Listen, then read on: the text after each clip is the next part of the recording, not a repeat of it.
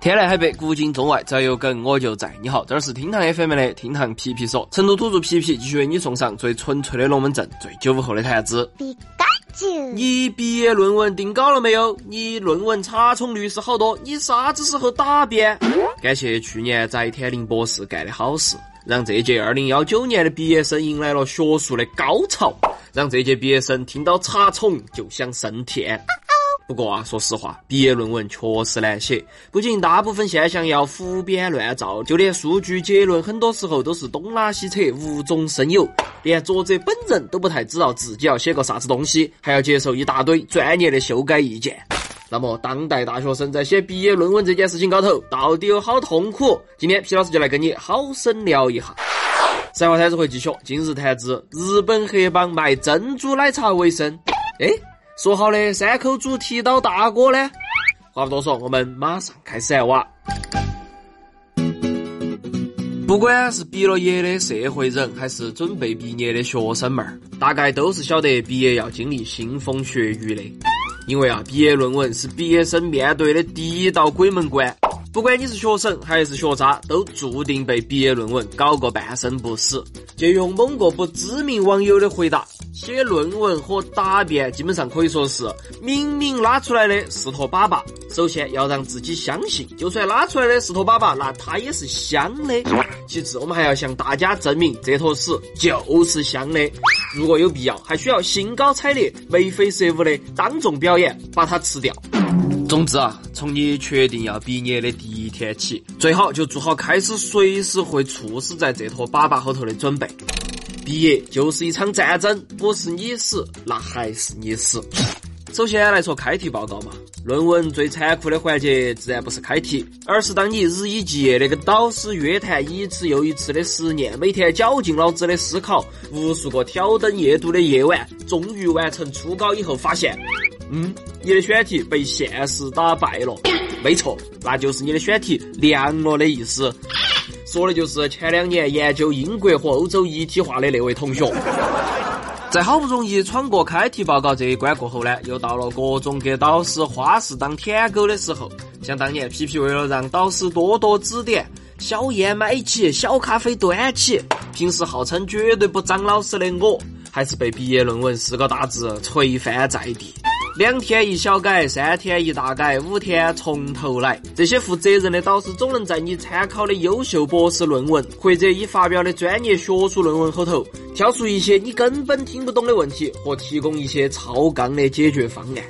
当然嘛。这个样子过了一周过后，你就会发现，老师已经不是在指导你写论文了，他简直就是在呕心沥血教你重新做人啊！让你无地自容、生不如死，甚至怀疑自己出生就是个错误。除了智商跟不上论文的速度，大学生的拖延症晚期在这几个月都纷纷确诊。二零幺四年，劳动报有一份问卷调查显示，哈，超过百分之九十的本科生论文完结时间不超过一个月，有百分之四十七的学生甚至用了不到十天就搞定。哦，众所周知，一个能几天改好论文的导师少，但是天天拉到你打排位的舍友多啊。有好多人的论文卡在了室友的一句：“哎，我还没开题，晚点儿一起写嘛。”高头，兄弟们把拖延症发挥到了极致，时间在你躺倒和躺倒打游戏后头溜走，然后整一个宿舍在快要团灭的得得来后头，屁滚尿流的没日没夜的写写写，简称爆肝论文。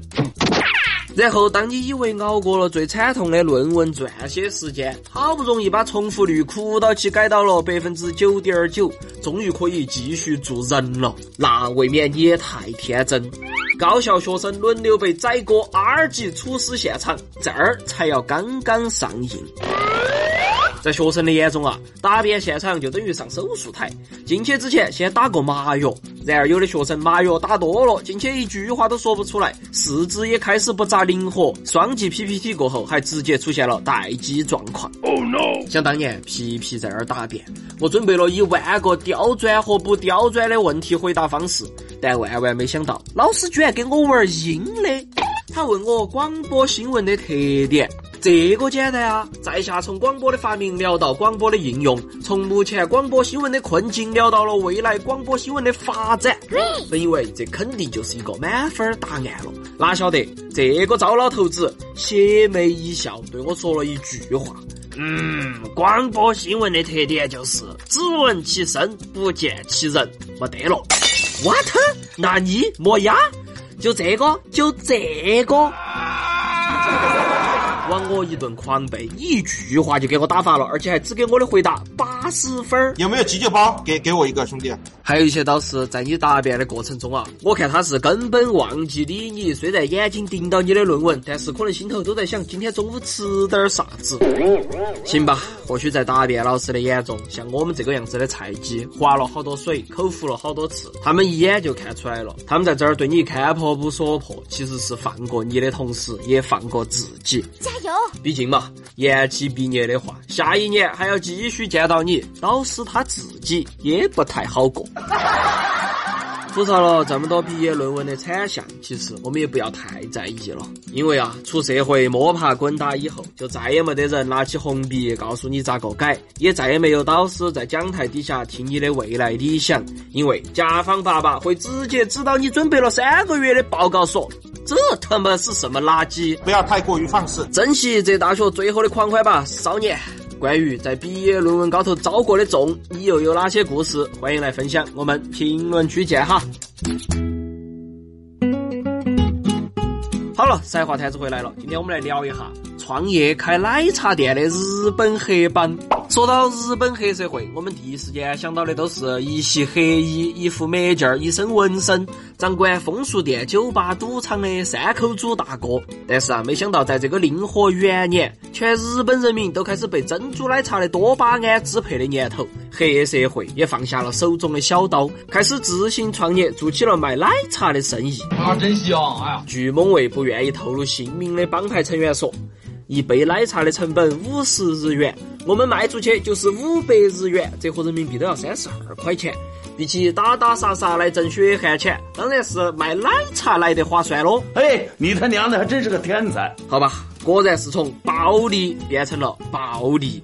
哪个让人家三口组组长都说了呢？小弟们多干点正经事啊！对了，今天先皮到这儿，更多精彩评论内容，我们下盘接到皮，拜拜。